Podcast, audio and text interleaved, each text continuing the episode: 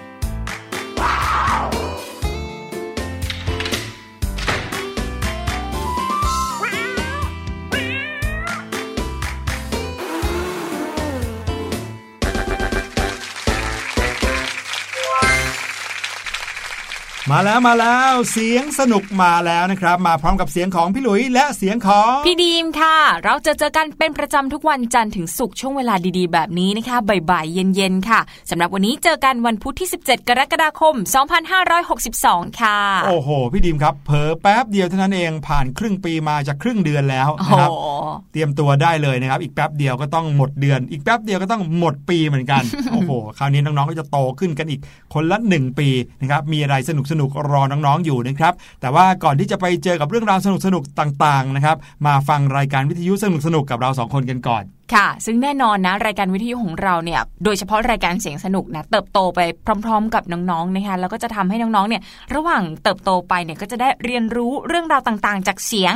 ทั้งเสียงจากพี่หลุยและพี่ดีมนะคะ รวมไปครับถึงเสียงของพี่แฟเคชินะคะ ซึ่งวันนี้ก็มีนิทานมาฝากอีกเช่นเคย แต่ว่าน้องๆ เนี่ยต้องอดใจรออีกสักประมาณครึ่งชั่วโมงนะคะ ครึ่งชั่วโมงเลยเหรอนะถึงไหมโอ้ยอยากฟังเดี๋ยวนี้เลยอะเร่งไปฟังเลยได้ไหมต้องฟังช่วงแรกของรายการเราก่อน ช่วงเสียงจากข่าวนะคะ ครับผมในแต่ละวันนะครับก็จะมีข่าวมาอัปเดตนะครับให้น้องๆ แล้วก็คุณพ่อคุณแม่ได้ฟังกันนะครับ ซึ่งข่าวเนี้ยบางทีก็เป็นข่าวที่ทำให้เราอมยิ้มได้นะเป็นข่าวที่ทำให้เราต้องระมัดระวังเรื่องราวของสิ่งภัยใกล้ตัวนะครับค่ะหรือบางทีก็เป็นข่าวเกี่ยวกับสิ่งแวดล้อมที่อาจจะทำให้เราเนี่ยมาช่วยกันนะครับช่วยกันคิดช่วยกันทำเพื่อให้สิ่งแวดล้อมของ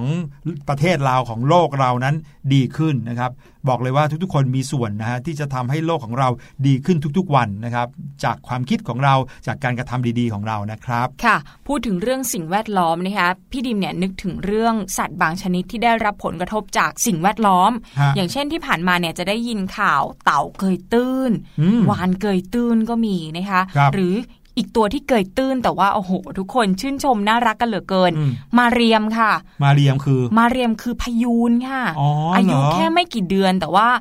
เขาคาดกันว่าแม่ของมาเรียมเนี่ยน่าจะติดอวนประมงไปแล้ว แล้วก็น่าจะครับตายแล้วนะคะ เจ้าโอ้มาเรียมเนี่ยก็เลยกลายเป็นขวัญใจของทีมสัตวแพทย์ที่จังหวัดตรัง ต้องครับคอยช่วยกันดูแลนะคะ เห็นว่ามีการ ถ่ายทอดสดด้วยนะจริงเหรอเพื่อให้ตามติดชีวิตมาเรียมกันเลยนะ ทุกคนทั่วประเทศ น่าจะทั่วโลกด้วยนะคะ ก็ติดตามความน่ารักของมาเรียมนี่เหมือนกับว่ามาเรียมเนี่ยเป็นทูตนะคะพี่หลุยครับที่จะทำให้คนทั่วโลก โดยเฉพาะคนในประเทศไทยนะคะครับช่วยกันดูแลสิ่งแวดล้อม เพราะว่าสิ่งอืมแวดล้อมที่มันไม่ดีเนี่ยมันส่งผลกระทบต่อสัตว์ทะเล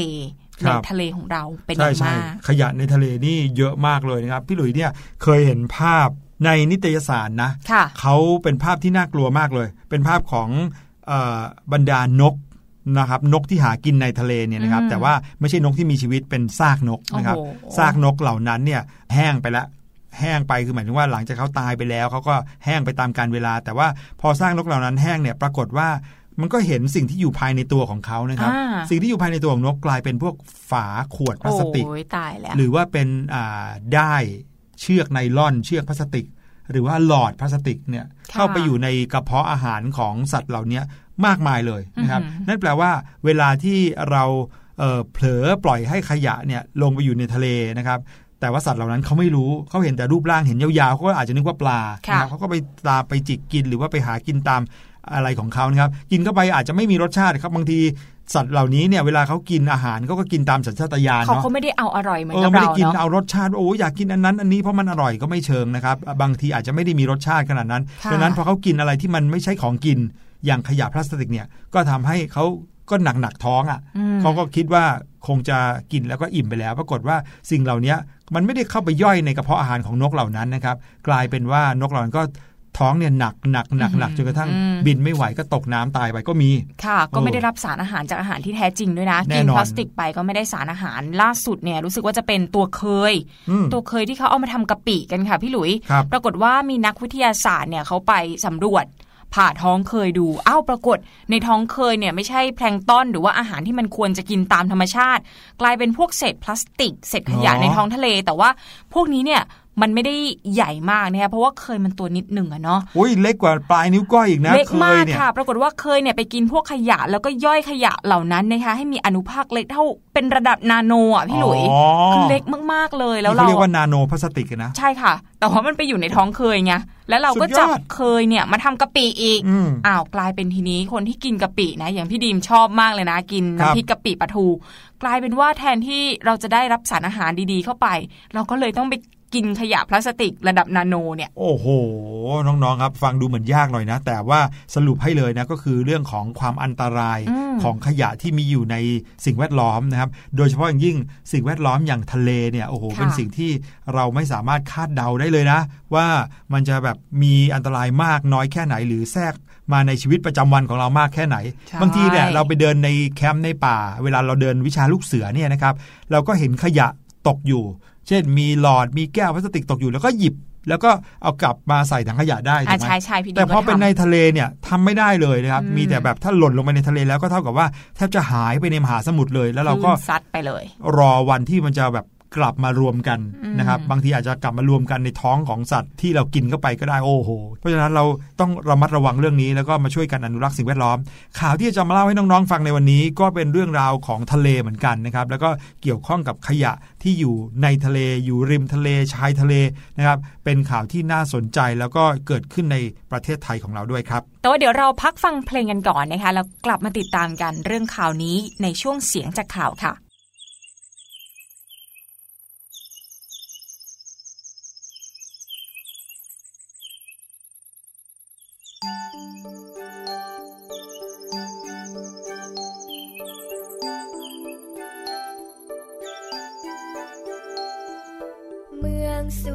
อากาศดี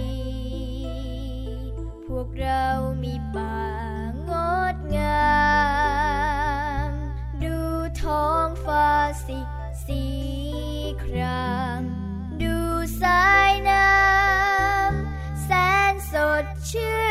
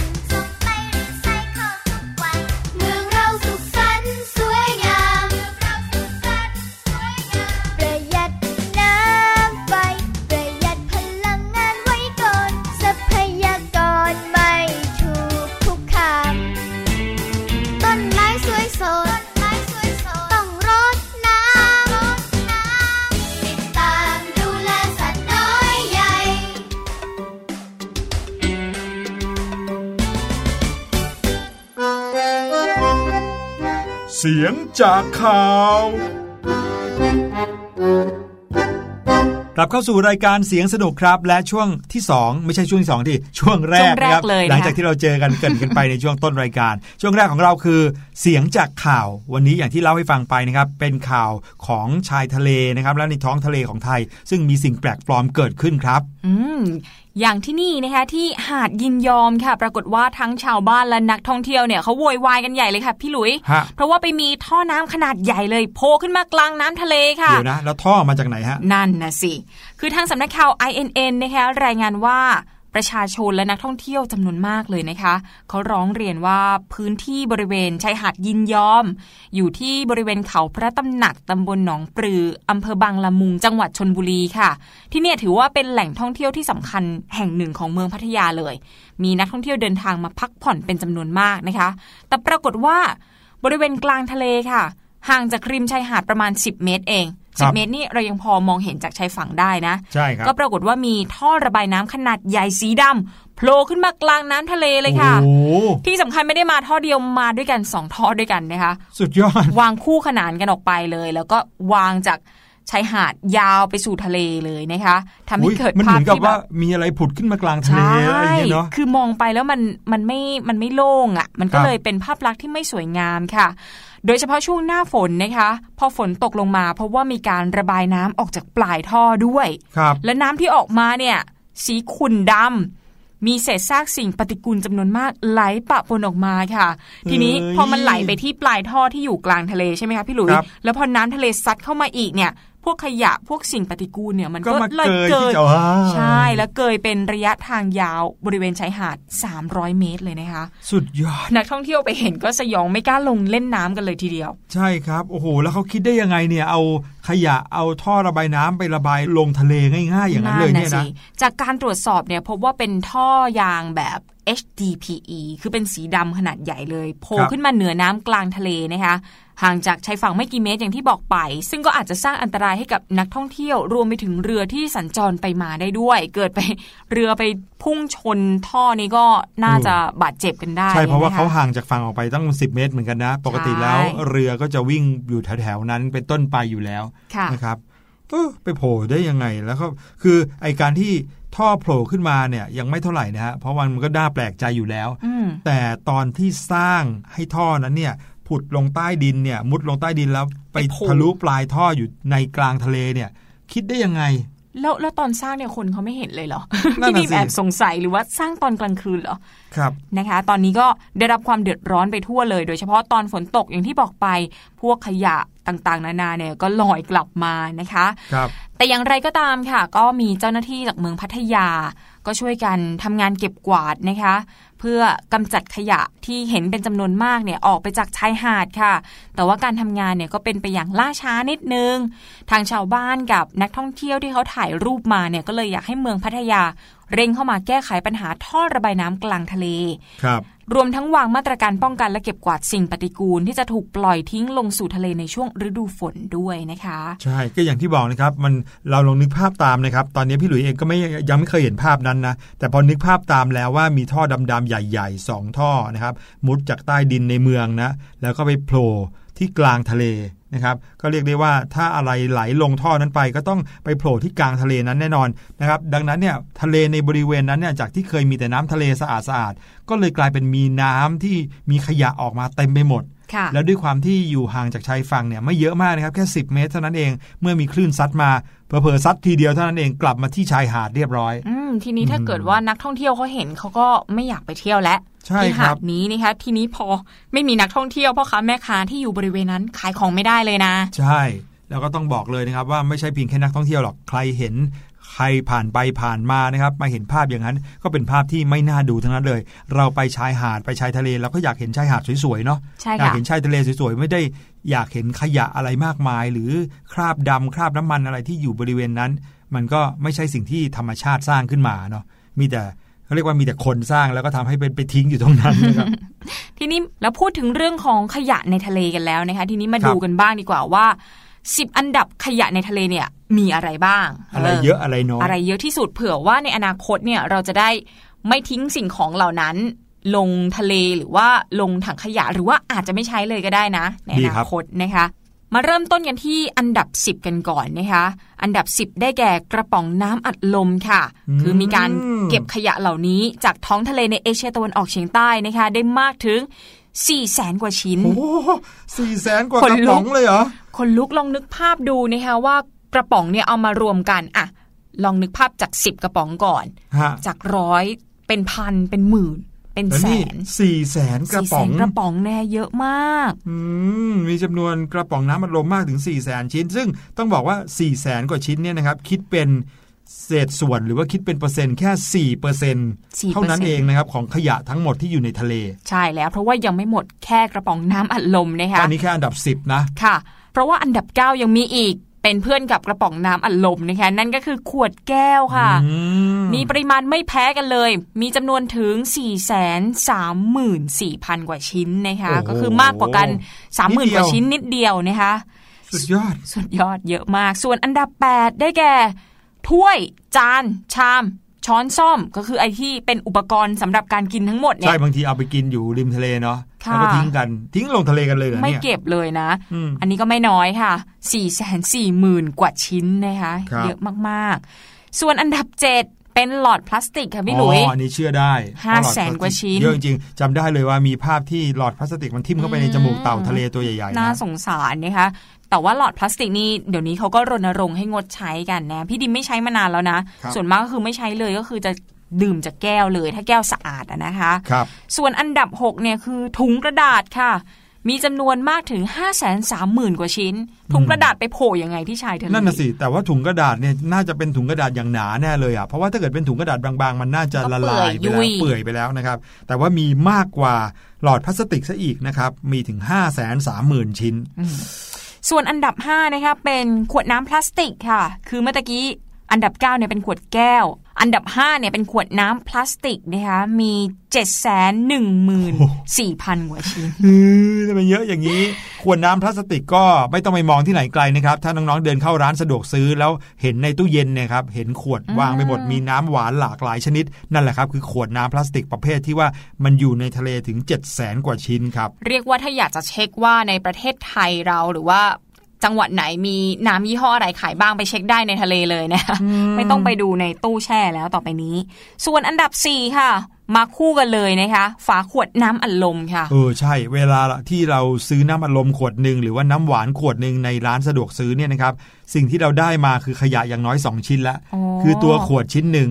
ตัวฝาอีกชิ้นหนึ่งนะมีครับหลอดพลาสติกอีกนะคะโอ้โห เพียบเลยนะครับ แล้วไม่ธรรมดาค่ะ ฝาขวดน้ำอัดลมมีจำนวนมากถึง 9 3โอ้ย7 0 0 0 กว่าชิ้น เกือบหนึ่งล้านชิ้นเหรอครับหนึ่งล้านชิ้น อันนี้แค่อันดับสี่แล้วเนี่ย คือมันมันเล็กมั้งคะเขาก็เลยทิ้งกันแบบไม่ใส่ใจอย่างนี้หรือเปล่านะไม่แน่ใจนะครับส่วนอันดับที่ 3 นะคะ โอ้โห ฟังแล้วเศร้าใจค่ะ ถุงขนมค่ะน้องโอ้ยๆเด็กๆ แน่นอนไม่ต้องโทษใคร มีจำนวนมากถึง 9 4 2 0 0 0 กว่าชิ้นค่ะโอ้ถุงขนมเยอะจริง ๆ นะครับ อันนั้นอันดับ 3 นะพอมาเป็นอันดับ 2 อันเนี้ยยอมรับโดยไม่มีเงื่อนไขเลยนะครับ เพราะว่าเราเห็นเยอะจริง ๆ นะครับค่ะว่าขยะประเภทนี้มีเยอะมากๆ ในท้องทะเล ริมทะเล หรือว่าบริเวณชายหาดก็มีแต่ขยะอย่างนี้ทั้งนั้นเลย เพราะว่าคนที่ไปเที่ยวเนี่ยเขาก็มักจะซื้ออะไรไปกินบ้าง ซื้ออะไรไปใช้บ้างใช่ไหมครับแต่ว่า ถ้าเกิดเขาซื้อเขาจะใส่เจ้าเนี่ยไป นั่นก็โอ้โหคือถุงพลาสติกนั่นเองไปหรืโผล่ที่ทุกงานเรารู้จักกันในชื่อถุงก๊อบแก๊ปเนี่ยถุงกอบแก๊บนะครับมีมากไปจำนวนถึง1ล้าน3แสน77,000ชิ้น เยอะมากที่อะอยู่ในทะเลนะครับแล้วไม่ในทะเลแล้วไม่ได้ย่อยภายใน 7 วัน 8 วันอย่างนี้ยนะครับผเป็นมเป็นหลายปีเลย สุดยอดจริง ๆอะแล้วก็ต้องบอกเลยนะฮะว่ายิ่งรู้อย่างนี้แล้วนะครับ เรายิ่งอยากที่จะ ลดการใช้ถุงพลาสติกจริง ๆ นะฮะ ค่ะ ส่วนอันดับหนึ่งนะคะโอ้โห ฟังแล้วคิดไม่ถึงเหมือนกันนะคะพี่หลุย ไม่น่าเชื่อ อันดับหนึ่งคือก้นบุหรี่ค่ะโอ้ก้นบุหรี่เนี่ยมีจำนวนมากถึง3ล้าน2แสน1หมื่น6พันกว่าชิ้นค่ะโอ้โหคือก้นบุหรี่เล็ก ๆ ที่มันเป็นสีส้มๆอย่างนั้นครับใช่ไหมคะ อันดับหนึ่งนี่ ทิ้งอันดับ 2 ไปแบบครึ่งครึ่งๆเลยนะครับ จาก1ล้าน3แสนกว่าชิ้นที่เป็นถุงพลาสติก แต่พอมาเป็นก้นบุหรี่มีจำนวนถึง3ล้าน2แสน1หมื่นกว่าชิ้นเลยนะครับ คิดเป็นถึง 28%ของขยะในทะเลทั้งหมดเยอะมาก โอ้โห นี่แสดงว่าคนสูบบุหรี่เยอะมากเลยนะ ค่ะอืมอืมอืโอ้มโหอะไม่ควรเลยจริงๆว่าแล้วจะบอกว่าคนที่เขาสูบบุหรี่เนี่ยนะ พี่หลุยเห็นหลายต่อหลายครั้งแล้วนะครับ ที่เขาทิ้งก้นบุหรี่แบบไม่รู้อะ ไม่คือไม่รู้ที่ว่าควรหรือไม่ควรทิ้ง เช่น บางคนนี่อันตรายมากเลย ขับอยู่บนรถที่ตัวเองโอ้โหขับเอง แล้วพอสูบจนหมดมวลนะ ดีดลงมาที่บนถนนกำลังจะพูดเลย เพราะว่าเห็นบ่อยมากคือเปิดหน้าต่างแล้วมือยื่นออกมาเนี่ยโอ้โหเดาได้เลยสูบบุหรี่แล้วก็โยนเข้ามา บางทีมันเป็นกระเด็นใต้ท้องรถคนอื่นอย่างเงี้ยก็มีใช่ใช่นะครับ แล้วไม่น่าเชื่อนะว่าก้นบุหรี่นะครับที่เขาดีดทิ้งออกมาจากรถยนต์เขา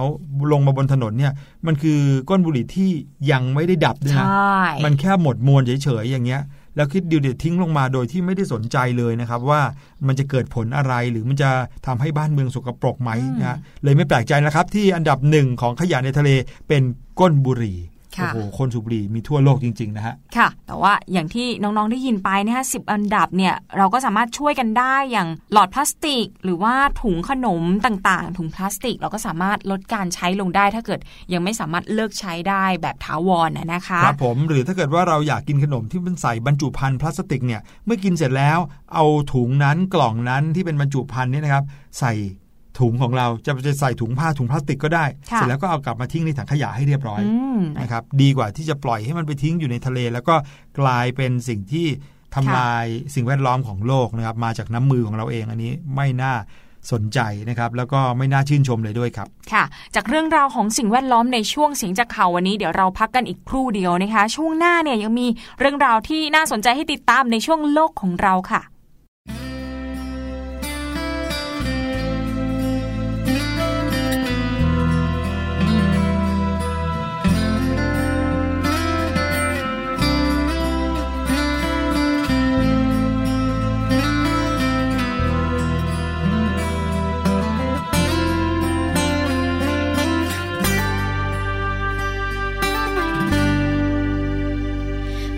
ก่อนเคยมีต้นไม้สูงใหญ่ อดีตเคยมีลำธารสะอาดใส สดชื่นในทุกครั้ง ที่เราหายใจ แต่แล้วทำไม ไม่เหมือนเดิมลำคลองทำไมถึงกลายเป็นสีดำขยะก็ลอยเต็มน้ำ มองเห็นแค่เพียงฝุ่นควัน รถนับวันก็ยิ่งเพิ่ม ตึกสูงเข้ามามากมายทดแทนผู้ใหญ่สร้างห้างจนเกลื่อน แต่เด็กอยากมีต้นไม้ ทำไมถึงชอบทำลาย ไม่ห่วงแหนหากมีต้นไม้ที่ใด คงไม่มีวันขาดแคลน วันนี้มาปลูก ดีไหมสู่กระทิงเสือดำไก่ฟ้า เราเคยได้ยินแค่ชื่อใช่ไหม หยุดเบียดเบียนกันเสียทีหยุดเถิดนะหยุดทำลาย โลกไม่สบาย อย่าให้ต้องสายเกิน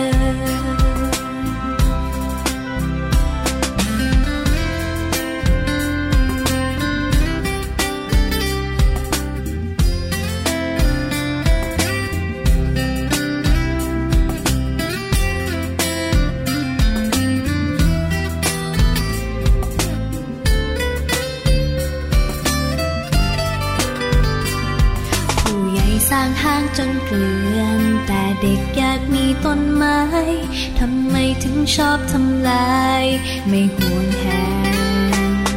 หากมีต้นไม้ที่ใด คงไม่มีวันขาดแคลน วันนี้มาปลูกทดแทนดีไหม กระสูกระทิงเสือดำไก่ฟ้า เราเคยได้ยินแค่ชื่อใช่ไหม เบียดเบียนกันเสียทีหยุดเถิดนะหยุดทำลาย โลกไม่สบาย อย่าให้ต้องสายเกิน โลกไม่สบาย อย่าให้ต้องสายเกิน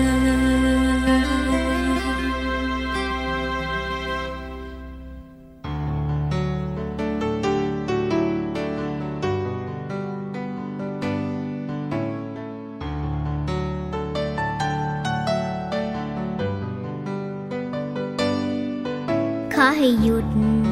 หยุดตัดต้นไม้ทำลายป่า ขอให้มา มาปลูกป่าให้สวย ขอให้หยุด หยุดปล่อยควันพิษเสียด้วยคอยช่วย ช่วยทำน้ำใสสะอาด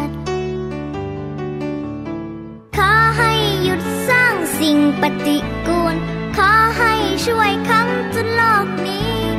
ขอให้หยุด ขอให้หยุด หยุดเห็นแก่ตัวสักที ขอบคุณที่ห่วงใย ขอบคุณที่เข้าใจ ขอบคุณที่เรา เข้าใจกัน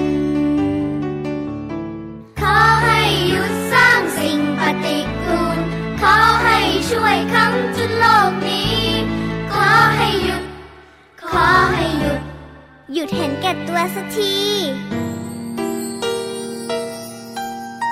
ขอบคุณที่ห่วง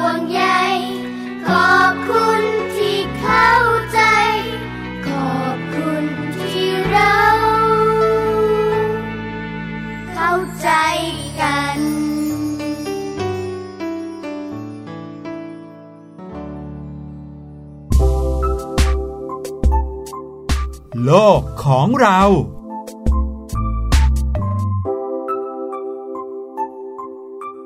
กลับเข้าสู่รายการเสียงสนุกนะครับ แล้วก็ช่วงนี้ช่วงที่ 2 ของรายการมาเข้าสู่ช่วงโลกของเราแนะทั้งวันจันทร์ถึงวันศุกร์เลยนะครับ ชื่อช่วงในช่วงที่2เนี่ยจะเปลี่ยนไปเรื่อยๆ เพราะว่ามีวิชาเรียนต่างๆ ให้พวกเราเรียนรู้กันอย่างสนุกเนี่ยมากมายนะครับ วันจันทร์นะครับเราจะเจอกับช่วง วิทย์สนุกนะครับให้เด็กๆ ได้มาเรียนรู้เรื่องของวิทยาศาสตร์กันแบบสนุกๆนะครับมีการเอาเรื่องราวรอบๆตัวนะครับที่เป็นวิทยาศาสตร์มาเล่าสู่กันฟังให้น้องๆได้ฝึกความคิดของเราเราจะได้เห็นว่า เออ รอบตัวเรามีแต่วิทยาศาสตร์ทั้งนั้นเลยนะค่ะเออไม่ว่าจะเป็นเรื่องของสารเคมี ไม่ว่าจะเป็นเรื่องของแรงต่างๆ เนี่ย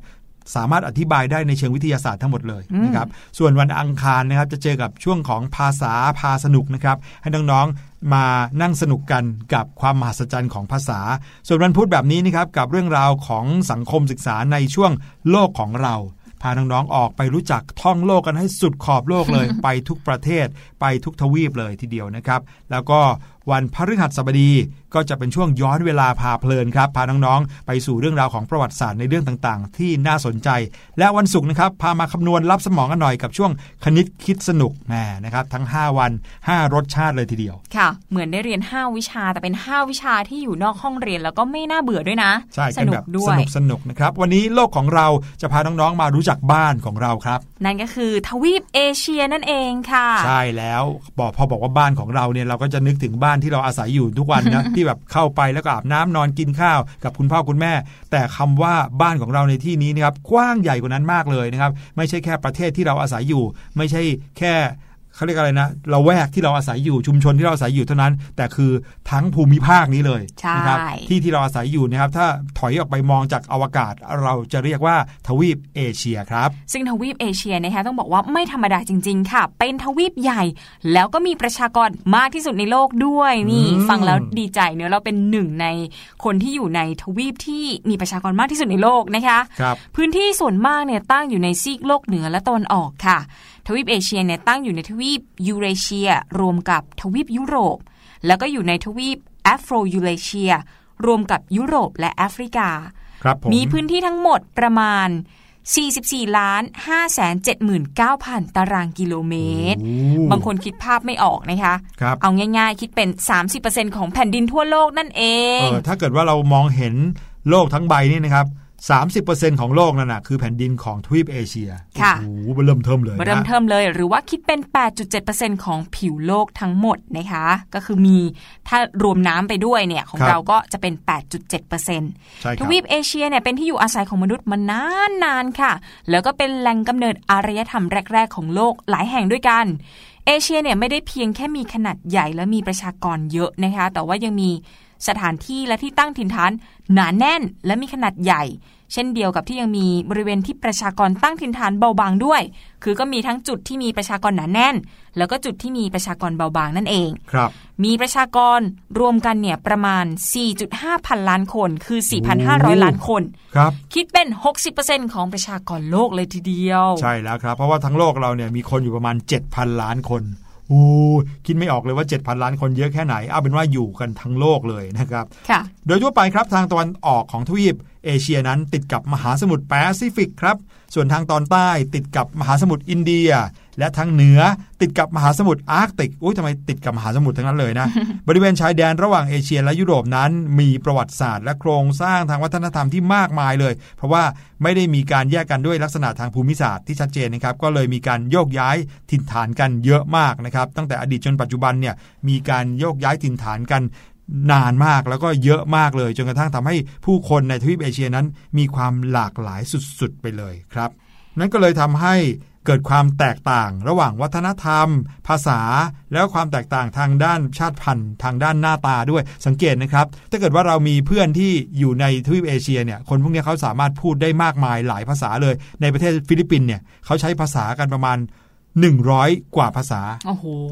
คุยกันเนี่ยไม่รู้พูดออกมาบางทีคนอะคนอื่นอาจจะไม่เข้าใจเลยก็ได้ ค่ะ แต่ไม่ใช่คนเดียวพูดได้ร้อยภาษาคือเออเขามีภาษาใช้กันเยอะมาก ใช่ครับผมนั่นก็เลยเป็นสิ่งที่ทำให้ชาวเอเชียนั้นมีความหลากหลายสุดๆเลยนะครับเขตแดนที่เด่นชัดของเอเชียก็คือทะเลฝั่งตะวันออกของคลองสุเอตแม่น้ำยูรานนะครับเทือกเขายูราน ช่องแคบตุรกีนะก็ ทางตอนใต้ของเทือกเขาคอเคซัส แล้วก็อีกหนึ่งที่นะครับที่หลาย ๆ คนเคยได้ยินก็คือทะเลดำและทะเลแคสเปียนครับ และด้วยความที่พื้นที่เนี่ยค่อนข้างกว้างใหญ่ก็เลยทำให้สภาพอากาศในทวีปเอเชียเนี่ยแตกต่างกันมากค่ะน้องๆ โดยมีทั้งพื้นที่เขตร้อนหรือว่าทะเลทรายนะคะ ก็จะอยู่ในตะวันออกกลาง ส่วนที่มีภูมิอากาศแบบอบอุ่นเนี่ยก็จะอยู่ทางตะวันออก ส่วนที่มีภูมิอากาศแบบกึ่งอาร์กติก จะอยู่ทางตอนกลางของทวีป และภูมิอากาศแบบขั้วโลกเนี่ยก็จะอยู่ในไซบีเรียค่ะ ครับผมอะมาดูเรื่องประชากรกันบ้างนะครับ อย่างที่บอกว่าโลกของเรานั้นมีประชากรอยู่ประมาณ 7,000 ล้านคนนะครับประชากรของทวีปเอเชียทั้งทวีปเนี่ยมีประชากรอยู่ร้อยละ 60 ของประชากรทั้งโลกนะครับก็คือเกินครึ่งของโลกใบนี้เป็นคนเอเชีย เย้นะครับพวกเยอะพวกเยอะ ทวีปเอเชียนั้นประกอบไปด้วยหลากหลายเผ่าพันธุ์จำแนกตามเชื้อชาติได้มากมายเลยครับเเผ่าพันธุ์แรกนะคะก็คือเผ่าพันธุ์มองโกลอยด์ค่ะ แบ่งได้เป็น 2 พวก ก็คือมองโกลอยด์เหนือ จะเป็นพวกผิวเหลือง แล้วก็เป็นประชากรส่วนมากของทวีปเอเชีย ส่วนใหญ่เนี่ยอาศัยอยู่ทางเอเชียเหนือและเอเชียตะวันออกก็คือจีน ญี่ปุ่น มองโกเลียเกาหลีค่ะโอ้โหอีกพวกก็คือมีมองโกลอยด์เหนือก็ต้องมีมองโกลอยด์ใต้นะคะ มองโกลอยด์ใต้เนี่ยเป็นพวกผิวเหลืองอาศัยอยู่ตาม เอเชียใต้และเอเชียตะวันออกเฉียงใต้อ่าก็มีคนไทย พม่า ลาว เวียดนาม อินโดนีเซียและมาเลเซียโอ้ค่ะเกือบทั้งอาเซียนเลย นี่เราเป็นพวกมองโกลอยด์ใต้เหรอเนี่ยมาเป็นมองโกลอยด์ใต้นะคะอีกพวกก็คือเผ่าพันธุ์คอเคซอยด์ค่ะ พวกนี้จะเป็นพวกผิวขาว รูปร่างสูงใหญ่เหมือนกับชาวยุโรปเลย แต่ว่าตาและผมเนี่ยจะสีเข้มกว่า อาศัยอยู่ในเอเชียตะวันตกเฉียงใต้และทางเหนือของปากีสถานและอินเดีย อย่างเช่นอาหรับนะคะชาวอาหรับ ปากีสถาน เนปาลและบางส่วนของชาวอินเดียค่ะ โอ้โห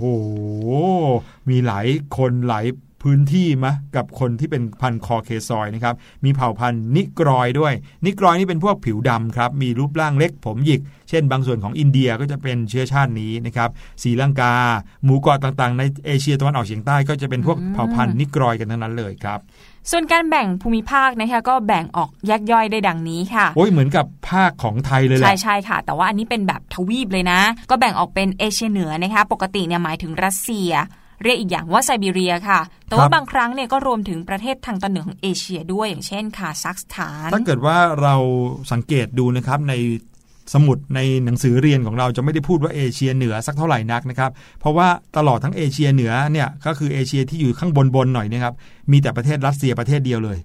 ใหญ่มากใหญ่เบิ่มเทิมเลยนะครับก็เลยไม่ค่อยพูดนะครับต่อไปเอเชียกลางนะครับเป็นภูมิภาคที่เกิดขึ้นใหม่จากประเทศต่างๆ ที่แยกตัวออกมาจากรัสเซีย หรือว่าสหภาพโซเวียตในอดีตนะครับก็มีคาซัคสถาน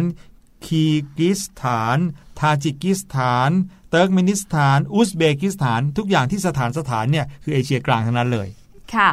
ส่วนเอเชียตะวันออกหรือว่าเอเชียตะวันออกเฉียงเหนือนะคะก็ถือว่าเป็นภูมิภาคย่อยที่ใหญ่ที่สุด แล้วก็มีประชากรมากที่สุดในทวีปเอเชีย ที่เป็นพี่ใหญ่บิ๊กเบิ้มสุดเลยนะคะก็คือประเทศจีนค่ะ ประชากรก็มากกว่า 1,500 ล้านคนนะคะเยอะมากๆเลย นอกจากนี้เนี่ยก็ยังมีญี่ปุ่น เกาหลีเหนือ เกาหลีใต้ ไต้หวัน มองโกเลีย ฮ่องกง และมาเก๊าค่ะ ครับผมนั่นคือเอเชียตะวันออกนะครับ ทีนี้มาใกล้ๆเราบ้างนะครับ ในพื้นที่ที่ไทยอาศัยอยู่ หรือว่าประเทศไทยตั้งอยู่นะครับ คือเรียกว่าเอเชียตะวันออกเฉียงใต้ หรือว่าเอเชียอาคเนย์นะครับ มีพื้นที่อยู่ประมาณ4ล้าน6แสนตารางกิโลเมตรนะครับ ประชากรมีมากถึง 593 ล้านคนนะครับ อันนี้เป็นสถิติเมื่อปี 2008 ด้วยซ้ำไปนะครับ ความหนาแน่นของประชากรเขาเยอะมากนะครับ ประมาณ 116 คนต่อตารางกิโลเมตร แปลว่าใน 1 ตารางกิโลเมตรเนี่ยมีคนอยู่ด้วยกันถึง 116 คนนะครับ อันนี้คือความหนาแน่น แล้วก็มีที่ตั้งอยู่ทางตะวันออกเฉียงใต้ของทวีปเอเชีย ประกอบด้วยประเทศถึง 11 ประเทศนะครับ แล้วก็ลักษณะทำเลที่ตั้งเป็นแบบ 2 ส่วน ก็คือส่วนภาคพื้นดินทวีป และภาคพื้นสมุทรนะครับ ก็มีพม่า ไทย เวียดนามลาว กัมพูชา แล้วก็มาเลเซียตะวันตกนะครับ แล้วก็อินโดนีเซีย ฟิลิปปินส์ มาเลเซียตะวันออก ติมอร์บรูไนแล้วก็สิงคโปร์นะครับทุกๆที่นั้นก็ล้วนแล้วแต่เป็นเอเชียตะวันออกเฉียงใต้ทั้งนั้นเลย อีกภูมิภาคย่อยก็คือเอเชียใต้หรือว่าชมพูทวีป หรือว่าจะเรียกว่าอนุทวีปก็ได้นะคะ ถือว่าเป็นภูมิภาคที่มีประชากรมากที่สุดอีกแห่งหนึ่งของโลกค่ะ มีประชากรกว่า 1,000 ล้านคนอาศัยอยู่ในภูมิภาคนี้นะส่วนประเทศที่มีประชากรมากที่สุดก็คืออินเดียค่ะ มีประชากรโอ้โหพี่ดิมอ่านไม่ถูกเลยนะคะลูกน้ำเยอะไปหมด มีประชากรกว่า 1,000 ล้านคนด้วยกันค่ะ นอกจากอินเดียแล้วนะคะก็ยังมีอัฟกานิสถาน บังกลาเทศ ภูตาน อินเดียมาลดีฟ เนปาลปากีสถานและศรีลังกาค่ะ โอ้โห ใหญ่โตจริง ๆ นะ ยิ่งอ่านมาโอ้โหยิ่งรู้สึกว่าล้านมากมากมายจนแบบนับไม่ถ้วนแล้วนะครับ แล้วก็ค่ะสุดท้ายเอเชียตะวันตกเฉียงใต้นะครับ แต่ส่วนใหญ่คนไม่ค่อยใช้คำว่าเอเชียตะวันตกเฉียงใต้ เขาจะเรียกว่าพวกตะวันออกกลางอ่านนะครับ ซึ่งก็มีพื้นที่ประมาณ6ล้าน8แสน3หมื่นตารางกิโลเมตรนะครับ ซึ่งดินแดนแถวนี้เป็นดินแดนที่ปกคลุมไปด้วยทะเลทรายแห้งแล้งกว้างใหญ่นะครับ แน่นอนเมื่อเป็นทะเลทรายแห้งแล้งกว้างใหญ่นะครับ ข้างใต้ทะเลทรายนั้นอุดมไปด้วยทรัพยากรน้ำมันนะครับอื้อหือทำให้น้ำมันกลายเป็นสินค้าส่งออกหลักของประเทศในแถบนี้ทั้งหลายนะครับก็มีถึง 18 ประเทศในช่วงตะวันออกกลางนี้ก็คือ อาร์เมเนีย อาเซอร์ไบจาน บาห์เรน ไซปรัส จอร์เจีย อิหร่าน อิรัก อิสราเอล จอร์แดน คูเวต เลบานอน โอมาน ซีเรีย กาตาร์ซาอุดิอาระเบีย ตุรกี แล้วก็ สหรัฐอาหรับเอมิเรต์นะครับรวมไปถึงเยเมนอีกประเทศหนึ่งด้วยครบเลย 18 ประเทศเยอะมากล้วนแล้วแต่เป็นประเทศที่มหาเศรษฐีร่ำรวยทั้งนั้นเลยนะครับ เพราะว่าค้าน้ำมันกันนะครับจบจากเรื่องของโลกของเรานะคะโห วันนี้ได้รู้จักภูมิภาคแยกย่อยต่างๆ ในเอเชียมากมายเลยนะคะ เราพักกันครู่เดียวค่ะ แล้วไปพบกันอีกครั้งในช่วงนิทานปันสุขกับพี่แฟร์ค่ะ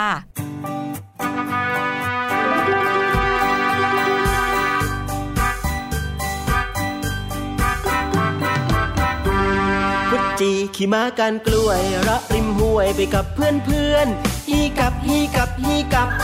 ฮีกับฮีกับฮีกับ เด็กๆขี่ม้าไล่จับแก้มเพื่อน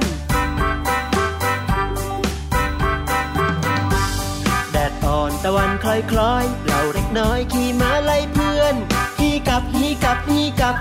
ฮีกับฮีกับฮีกับขี่ม้าไล่จับแมลงปอบินเกลื่อน จีบอกเพื่อนเพื่อนว่าพักก่อนเพื่อนจ๋าหยุดมาก่อนเพื่อน ดูสิทุ่งหญ้าเขียวกะจี ดูสิทุ่งหญ้าเขียวกะจีรุ้งเจ็ดสีงดงามมาได้เหมือนเด็กๆนอนบนทุ่งหญ้าร้องเพลงลันลามองเมฆไหลเคลื่อน มากันกล้วยก็แวะเล่มหญ้ามากันกล้วยก็แวะเล่มหญ้าเด็กๆเริงราสบตาเพื่อนๆ ชี้เมฆก้อนหนึ่งถามเมฆเหมือนอึ่งในบึงไหมเพื่อน อึ่งอ่างอึ่งอ่างอึ่งอ่างอึ่งอ่างอึ่งอ่างอึ่งอ่างเพื่อนร้องพลางต่างบอกว่าเหมือน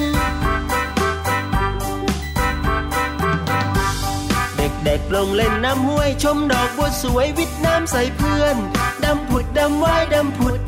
ดำผุดดำว่ายดำผุดเด็กๆสมมุติเป็นปลาตอดเพื่อน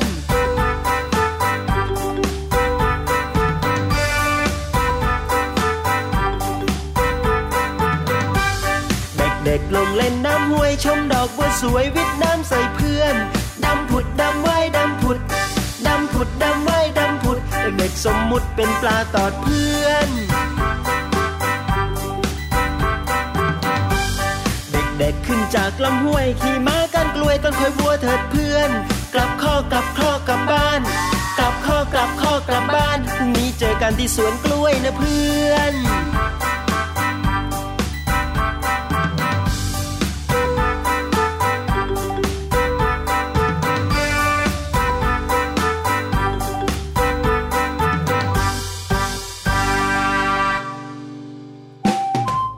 Bye.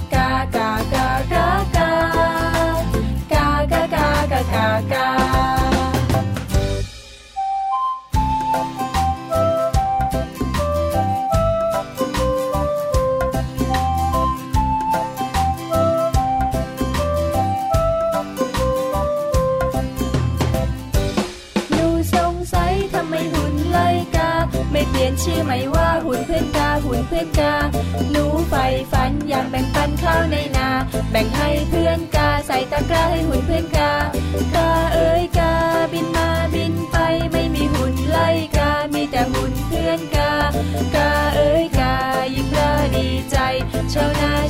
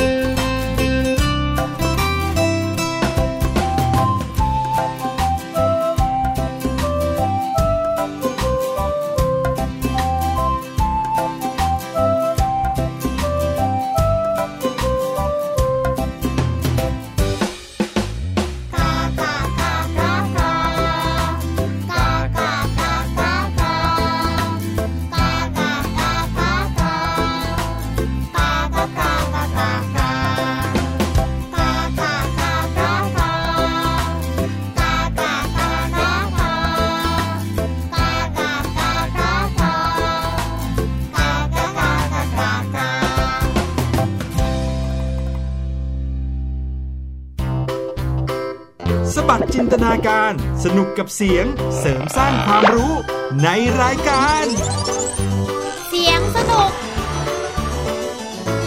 เสียงสนุก เสียงสนุกกลับมาแล้วนะครับ ในช่วงท้ายของรายการเราในวันนี้ แน่นอนมาพบกับ special สุดๆ เลยนะครับ กับพี่แฟร์เคชินะฮะซึ่งจะมาสนุกกับน้องๆ ด้วยนิทานที่วันนี้คัดเลือกมาอย่างดีนะครับ ขอให้น้องๆทุกคนตั้งใจฟังให้ดี ฟังแล้วเนี่ยอาจจะมีน้ำตาหยดแหมะๆได้โอ้โหด้วยความซาบซึ้งนะครับ พี่แฟร์เคชิจะมาพร้อมกับนิทานที่ชื่อว่าเรื่อง รักค่ะ ไปฟังกันเลยครับสวัสดีครับน้องๆที่น่ารักของพี่แฟร์เคชิทุกคน กลับมาพบกับนิทานปันสุขกันอีกแล้วนะครับ น้องๆครับ ความรักเป็นเรื่องที่สวยงามมากๆเลยนะครับ ไม่ว่าจะเป็นความรักระหว่างคนในครอบครัว ความรักระหว่างเพื่อนๆ หรือแม้กระทั่งความรักที่ให้กับคนที่ไม่รู้จักกัน วันนี้พี่แฟร์เคชิมีเรื่องราวของการส่งต่อความรัก มาเล่าให้กับน้องๆฟังนะครับ ในนิทานที่มีชื่อเรื่องว่า รัก ไปฟังกันเลยครับ ณป่าแห่งหนึ่ง ร่มรื่นเขียวขจี ต้นไม้ใหญ่น้อย ยืนต้นอยู่มากมาย เสียงน้ำใส ๆ เย็นๆไหลอ้อยอิงอยู่ในลำธารในป่าอุดมสมบูรณ์แห่งนี้ มีสัตว์ป่าน้อยใหญ่ และหมู่แมลงอาศัยอยู่ร่วมกัน สัตว์บางตัวกินพืช บางตัวกินเนื้อ บางตัวมีสี่ขา บางตัวมีสองขา บางตัวไม่มีขา และบางตัวก็มีปีกบินได้ใต้ต้นไม้บนปลายเนินใกล้ลำธารมีโพรงเล็กๆโพรงหนึ่ง ข้างในนั้นมีสัตว์ตัวน้อยอยู่ตัวหนึ่ง ตัวมันเล็กๆ ขนปุยสีขาวนวลมีหูยาวและดวงตากลมๆสีแดง เจ้าหูยาวตัวน้อยนอนขดตัว และเอาหัวซุกแนบท้องที่มีขนปุกปุยแสนอบอุ่นของมัน อย่างเดียวได้ มันไม่รู้ว่าพ่อแม่ของมันไปอยู่ไหน มันอาศัยอยู่ตัวเดียวในโพรงนี้มาสองสามฤดูแล้ว ท่ามกลางความหงอยเหงาและเปล่าเปลี่ยว มีสิ่งหนึ่งที่เจ้าหูยาวยึดเหนี่ยวหัวใจดวงน้อยๆของมันให้มีความสุข โห คืนนี้คุณพระจันทร์ลอยเด่นเต็มดวงเลย เจ้าหูยาวพึมพำขณะแงนหน้ามองดูพระจันทร์ลอยอยู่บนท้องฟ้า ซึ่งเป็นวันที่มันรอคอยอย่างใจจดใจจ่อ สวัสดีครับ คุณพระจันทร์ เจ้าหูยาวเอ่ยทัก สวัสดีจ้า เจ้าหูยาวขนปุย คุณพระจันทร์ตอบรับอย่างคุ้นเคย วันนี้คุณพระจันทร์ดวงกลมโต โปรดมอบความรักให้ผมอีกนะ นะครับนะ เจ้าหูยาวร้องขออย่างออดอ้อน ได้สิ รับไปเลย คุณพระจันทร์รับคำแล้วเปล่งแสงให้นวลสว่างยิ่งขึ้น ส่งพลังความรักไปให้ถึงเจ้าหูยาว เจ้าหูยาวยืนสองขา หลับตาพริ้ม เพราะรับรู้ได้ถึงความรัก ความอบอุ่นที่คุณพระจันทร์มอบให้ เช้าวันรุ่งขึ้น เจ้าหูยาวขนสีขาวนวลตื่นขึ้นมาอย่างกระฉับกระเฉง มันกระโดดดึงดึงออกจากโพรง เพื่อที่จะทำกิจกรรมอย่างหนึ่งกับสัตว์ทุกตัวในป่านี้ ที่มันเห็นว่า สัตว์เหล่านั้นโดดเดี่ยวเช่นเดียวกับมัน ดึงดึงสวัสดีครับคุณยาย เจ้าหูยาวทักทาย แล้วก็วิ่งไปกอดที่ขาของคุณยายช้างชรา เพราะคุณยายช้างตัวใหญ่เหลือเกิน เจ้าหูยาวกอดช้างชรา เพื่อแผ่ความรักที่พระจันทร์มอบให้อย่างอบอุ่น แล้วมันก็ลาจากไป เจ้าหูยาวเดินทางมาถึงถ้ำของเจ้าหมี ซึ่งมืดตึ๊ดตื้อแสนจะน่ากลัว มันรู้สึกกลัวกลัวกล้ากล้า แต่ก็ตัดสินใจเข้าไปในถ้ำสสสวัสดีครับคุณน้าหมี เจ้าหูยาวเอ่ยทักอย่างแผ่วเบา ขณะเข้าไปกอดคุณหมีที่นอนขดตัวอยู่ในถ้ำแบ่งปันความรักที่ได้รับมา แล้วมันก็จากไป จากนั้นได้มาเจอเจ้าสุนัขจิ้งจอกที่กำลังเศร้าปนหงุดหงิด เพราะนอนป่วยไม่สบายตัวเดียวในโพรง สวัสดีคุณพี่จิ้งจอก เจ้าหูยาววิ่งเข้าไปกอดคุณจิ้งจอกเขี้ยวแหลมอย่างรวดเร็วแนบแน่น มันปล่อยพลังความรักให้ไปอย่างเต็มเปี่ยม แล้วรีบวิ่งออกมา จนไปเจอกับแม่สิงโตนอนอยู่ใต้ต้นไม้ตามลำพัง สวัสดีครับ คุณแม่สิงโต เจ้าหูยาวกล่าวทักด้วยน้ำเสียงเคารพยำเกรง มันเข้าไปหาคุณแม่สิงโตซึ่งลูกน้อยของเธอต้องออกจากอ้อมอกไป พื่อเผชิญชีวิตตามลำพังในป่ากว้าง เจ้าหูยาวกอดเธอ และส่งมอบความรักให้อย่างอบอุ่นอ่อนโยน แล้วมันก็ลาจากไป จากนั้นเจ้าหูยาวยังเผื่อแผ่ความรัก ด้วยอ้อมกอดของมัน แก่สัตว์น้อยใหญ่อีกหลายตัวในป่านี้ จนกระทั่งถึงยามค่ำคืน ปรากฏดวงดาวอยู่ประปราย ด้วยถูกแสงนวลสว่างของพระจันทร์ที่แหว่งเว้าไปบ้างมาปดบัง เจ้าหูยาวก็กลับเข้าโพรง แล้วนอนขดตัวเอาหัวซุกแนบท้องอย่างเดียวดายเช่นเคย เจ้าหูยาวทำอย่างนี้ทุกวัน หลังคืนที่พระจันทร์เต็มดวงแบ่งปันความรักให้อย่างมีความสุข และในค่ำคืนหนึ่งที่แสนจะหนาวเหน็บ ท้องฟ้าดูหม่นหมองไร้แสงจันทร์และแสงดาว เพราะถูกหมู่เมฆล่องลอยมาบดบัง ขณะที่เจ้าหูยาวตัวน้อย นอนขดตัวเดียวดายอยู่ในโพรง มันต้องสะดุ้งตื่นด้วยเสียงฝีเท้าอันอึกกระทึกครึกโครม มันโผล่หน้าออกมาดูด้วยความชงนสนเท่ ภาพที่เห็นทำให้เจ้าหูยาวตกใจ คุณยายช้าง คุณน้าหมี คุณพี่จิ้งจอก คุณแม่สิงโต และสัตว์อื่นๆ อีกหลายตัวมายืนอยู่รอบๆ ทุกตัวจ้องมองมาที่เจ้าขนปุยสีขาวนวลวันนี้เดือนมืดและไร้แสงดาว เจ้าคงจะเหงาสินะเจ้ากระต่ายน้อย คุณยายช้าง เอ่ยด้วยน้ำเสียงอ่อนโยนและเมตตา คุณยายช้าง คุณน้าหมี คุณพี่จิ้งจอก และคุณแม่สิงโต ทุกตัวอ้าแขนและส่งยิ้มไปที่เจ้ากระต่ายน้อย แล้วเอ่ยพร้อมกันว่า มาสิเจ้าหูยาว มากอดกัน เจ้ากระต่ายน้อยอมยิ้ม น้ำตาคลอ หางปุกปุยเล็กๆของมันสายกระดุกกระดิก เป็นยังไงกันบ้างครับน้องๆ ฟังนิทานเรื่องนี้แล้ว พี่แฟเคชิว่า ไม่ว่าใครๆก็ต้องการความรักด้วยกันทั้งนั้น น้องๆก็อย่าลืมแบ่งปันความรักให้กับคนรอบข้างนะครับ เพียงเท่านี้เราก็จะพบว่าความสุขเนี่ยสร้างขึ้นได้ง่ายกว่าที่คิดนะครับ อย่าลืมกลับมาพบกับนิทานปันสุข และพี่แฟเคชิกันได้ใหม่คราวหน้านะครับสำหรับวันนี้ สวัสดีครับ นิทานปันสุข โอ้โห ฟังเสร็จแล้วเนี่ยนะทำให้รู้สึกแบบอยากจะยิ้มไปจนกระทั่งเข้านอนเลยนะครับ มีความสุขมาก ๆ เลยครับ ใคร ๆ ก็รักเรานะครับ ถ้าเกิดว่าเราให้ความรักกับคนอื่น ๆ รวมไปถึงความรักที่แสนบริสุทธิ์จริง ๆ ก็คือความรักจาก คุณพ่อคุณแม่นั่นเองครับโอ้โห ฟังนิทานแบบนี้อบอุ่นปิดท้ายรายการนี่มันเหมาะจริง ๆ เลยนะคะ และเดี๋ยวพรุ่งนี้นะคะเรากลับมาพบกันใหม่รอลุ้นกันว่าพี่แฟนเนี่ยจะมีนิทานอะไรสนุกๆมามอบให้กับน้องๆอีกค่ะสำหรับวันนี้นะคะพี่ลุยกับพี่ดิมลาน้องๆไปก่อน สวัสดีค่ะ สวัสดีครับสบัดจินตนาการ สนุกกับเสียงเสริมสร้างความรู้ในรายการ